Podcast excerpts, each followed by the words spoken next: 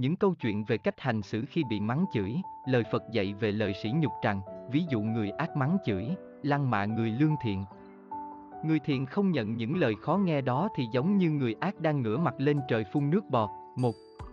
Câu chuyện về cách hành xử của Đức Phật khi bị mắng chửi. Câu chuyện thứ nhất, khi còn tại thế, một lần, Đức Phật đi giáo hóa tại vùng Bà La Môn. Khi đến đây, các tu sĩ Bà La Môn thấy đệ tử của mình đi theo Đức Phật nhiều quá nên sinh lòng ghen ghét. Họ ra đón đường và mắng chửi Đức Phật. Trước những lời nhiếc móc, sỉ nhục khó nghe, Đức Phật vẫn đi thong thả, còn những người kia cứ tiếp tục đi theo sau chửi. Thấy Đức Phật thản nhiên làm thinh, các tu sĩ Bà La Môn càng thêm tức giận, chặn Phật lại hỏi, Cù Đàm có điếc không? Ta không biết. Ngài không biết sao không nghe tôi chửi? Này Bà La Môn, nếu nhà ông có đám tiệc, thân nhân tới dự, mãn tiệc họ ra về, ông lấy quà tặng họ không nhận thì quà đấy về tay ai? Quà ấy về tôi chứ ai? Cũng vậy, ông chửi ta, ta không nhận thì thôi. Câu chuyện thứ hai, một ngày nọ, khi Đức Phật đang ở trong tinh xá giữa rừng trúc, có một tu sĩ theo đạo Bà La Môn mang vẻ mặt hùng hổ xông vào, bởi vì những người thân trong gia tộc của tu sĩ Bà La Môn này đều xuất gia theo Đức Phật, khiến người này vô cùng tức giận, độc mồm độc miệng chửi bới xối xả Đức Phật. Trước những lời nói khó nghe đó, Đức Phật chỉ im lặng lắng nghe sự vô lý của người này.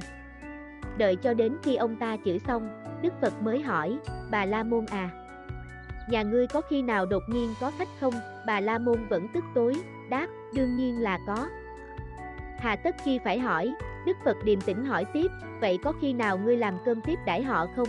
Bà La Môn tỏ vẻ khinh thường, trả lời, đương nhiên là có. Phật Đà lại hỏi tiếp, giả sử lúc đó, vị khách từ chối không ăn, vậy thì những món ăn này thuộc về ai?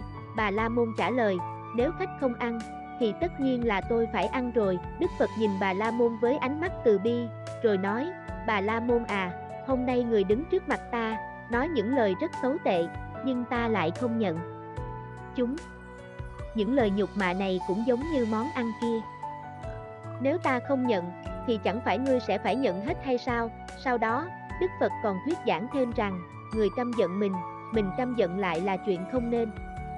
Người khác căm giận mình, mình không căm giận họ, chính là đã đạt được hai thành công. Dùng chính niệm tự trấn tĩnh, chính là chiến thắng chính mình, cũng là chiến thắng người khác. Vị tu sĩ Bà La Môn này về sau đã xuất gia theo Đức Phật và đạt quả vị La Hán. Qua hai câu chuyện bên trên có thể thấy, có người mắng, có người kêu tên Đức Phật để chửi nhưng Ngài không nhận. Đó chính là trí huệ đỉnh cao của Ngài. Còn người phàm chúng ta lại rất dễ để tâm đến những lời nói bóng, nói gió ở đâu đâu, chưa chắc đã nhằm trực tiếp vào mình để rồi sinh buồn sinh giận. Như vậy mới thấy, Đức Phật không hề chấp không hề buồn với những lời cuồng dại của chúng sanh. Hai, lời Phật dạy về lời sỉ nhục tức là cần phải làm gì? Theo quan điểm của Phật giáo, mỗi người sống trên cõi đời này đều có một trình độ đức hạnh riêng của họ.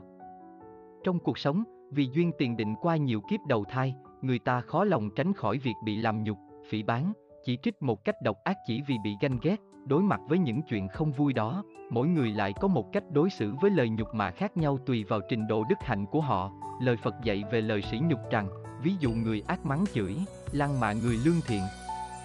Người thiện không nhận những lời khó nghe đó thì người ác giống như ngửa mặt lên trời phun nước bọt. Nước bọt khi ấy không văng lên trời cao mà rơi ngay xuống mặt người phun. Thế nên, người nhận thì mới sinh hờn giận, đau khổ, người không nhận thì an vui hạnh phúc.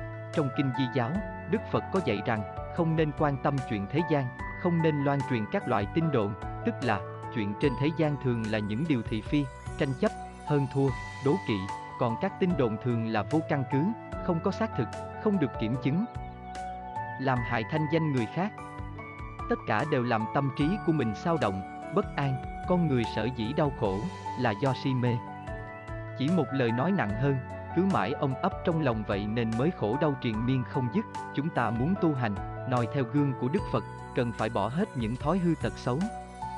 Với những lời nói khó nghe, xúc phạm của người khác, đừng quan tâm. Như thế mới được an vui, điều cốt lõi trong giáo lý của cửa nhà Phật chính từ vô ngã. Khái niệm này có nghĩa là không có cái gì là của ta, cho nên cũng không có cái gì thực là của ta. Đó chính là triết lý cao thượng mà chúng ta cần nghiên cứu và học hỏi, suy tư thấu đáo để khi gặp phải tình cảnh bị người khác nhục mạ, hủy hoại danh dự, ta vẫn có thể giữ được tâm trí bình thản. Cần phải nhớ rằng, khi một người buông lời chửi mắng, sỉ nhục bạn, nếu bạn không nhận lời chửi mắng đó thì sẽ không muộn phiền vì nó. Một người bị sỉ nhục nhưng có thể dùng tâm thái thản nhiên, ung dung, bình tĩnh mà đối đãi với mọi người, tức là đã có phong độ của một trí giả, bậc đại trí huệ. Để có thể đạt được đến cảnh giới này, phải là người thực sự có tu dưỡng mới làm vậy được, đó được gọi là sự nhẫn nhục của tâm ý, tức là người nhẫn nhục trước nghịch cảnh của bản thân không có ý nghĩ than trách trời đất hay than thân trách phận, người nhẫn nhục trước cảnh bị hành hạ sát thân hay bị vu oan giá họa, nhục mà đủ điều, cũng đều nhẫn cả. Chỉ giải thích một cách chân thật. Không hề có ý nghĩ tức giận, trong lòng không nổi lên oán hận căm hờn sẽ trả thù sau này, thật đơn giản để nhận ra rằng, khi bị sỉ nhục và bạn cảm thấy phẫn nộ, cảm thấy khó chịu, điều đó có nghĩa là trong lời sỉ nhục đó có một phần sự thật, hoặc là trong vô thức, bạn tin rằng điều đó là thật, do đó, hãy trung thực với bản thân nhìn nhận rằng đó có phải sự thật không? Nếu là sự thật, hãy cảm ơn họ. Còn nếu không phải sự thật, hãy đối mặt với một nụ cười duyên dáng và trả lời họ với một lời nói êm đềm, bạn sẽ là người khôn ngoan. ba. Lăng mạ người khác bao nhiêu, nghiệp báo nhận lại bấy nhiêu, lời nói ra có thể mang đến tác dụng tốt mà cũng có thể là lưỡi dao sắc bén khiến người nghe tổn thương, những lời nói quan tâm, an ủi có thể xoa dịu nỗi đau trong lòng, làm vơi đi tâm trạng buồn bã.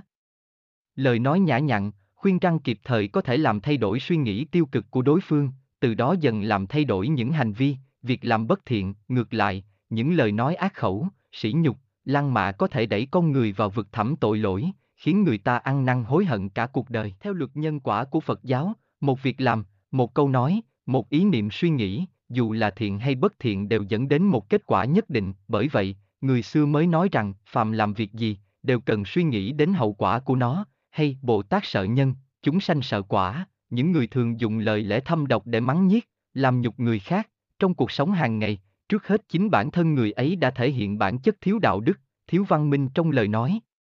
Từ đó làm hạ thấp uy tín của bản thân, khiến người xung quanh dần xa lánh họ. Không chỉ bản thân người nói ra lời ác khẩu bị nhận nghiệp báo, mà người thân của họ ít nhiều cũng chịu ảnh hưởng.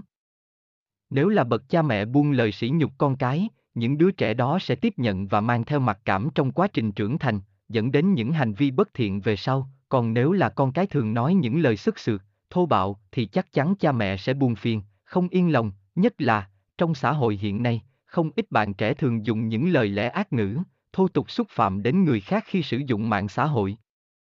Có thể họ cho rằng những lời nói đó không nhắm vào đối tượng nào cụ thể, không chỉ trực tiếp vào một ai thì sẽ không nguy hại, nhưng thực tế rất nguy hiểm. Không chỉ viết những lời ác ngữ mà chỉ cần những cú nhấp chuột tán thành hay chia sẻ đều là hành vi ủng hộ những lời ác ngữ đó. Dần dà, không có ai kiểm soát, không tự nhận thức, không ai khuyên dạy, lâu ngày sẽ trở thành thói quen, mà Phật giáo gọi điều này là nghiệp, mà đã là nghiệp thì nó sẽ chi phối đối với đời sống của tự thân người đó. Vì thế, một lời ác khẩu, sỉ nhục, mắng chửi đều có thể đưa đến hậu quả khó lường. Lời Phật dạy về lời sỉ nhục đã chỉ ra rằng, thà chịu sự lăng mạ, hãm hại, hủy báng của người khác nhưng tâm không hề sinh ra ý nghĩa trả thì thì mới tránh được nghiệp báo và có thể siêu vượt tam giới. Nếu như oán đời trách người, sinh ra cái tâm ôm hận thù thì vẫn phải luân hồi trong bể khổ, đời đời kiếp kiếp báo thù phục oán lẫn nhau không biết đến bao giờ mới dứt. Nếu cứ ôm mãi nỗi hận thù như vậy thì làm sao được hưởng ngày tháng tốt đẹp, an yên nữa. Người biết lắng nghe lời Phật dạy về lời sỉ nhục là người hiểu được đạo lý, bất luận phát sinh việc gì không vui hay phải nghe những lời lăng mạ đều phải học cách coi đó như gió thoảng mây bay. Có như vậy thì mới buông bỏ được tạp niệm, tránh xa điều khiến ta phiền não, nhưng để làm được điều đó thì quả thực nói dễ hơn làm. Bởi không phải ai cũng giữ được sự bình tĩnh và trí huệ cao siêu, không dễ bị xáo trộn trước những lời nhục mạ mình, giống như Đức Phật trong câu chuyện ở trên. Chỉ cần nhớ rằng, nếu chúng ta giữ được sự tĩnh tâm, ta sẽ nhận thức được rằng việc ăn miếng trả miếng và chửi rủa ngược lại không phải là hành động khôn ngoan của bậc đại trí giả. Nếu một người đối mặt với sự sỉ nhục bằng một nụ cười duyên dáng và đáp trả chúng bằng những lời nói êm đềm, họ sẽ là người khôn ngoan.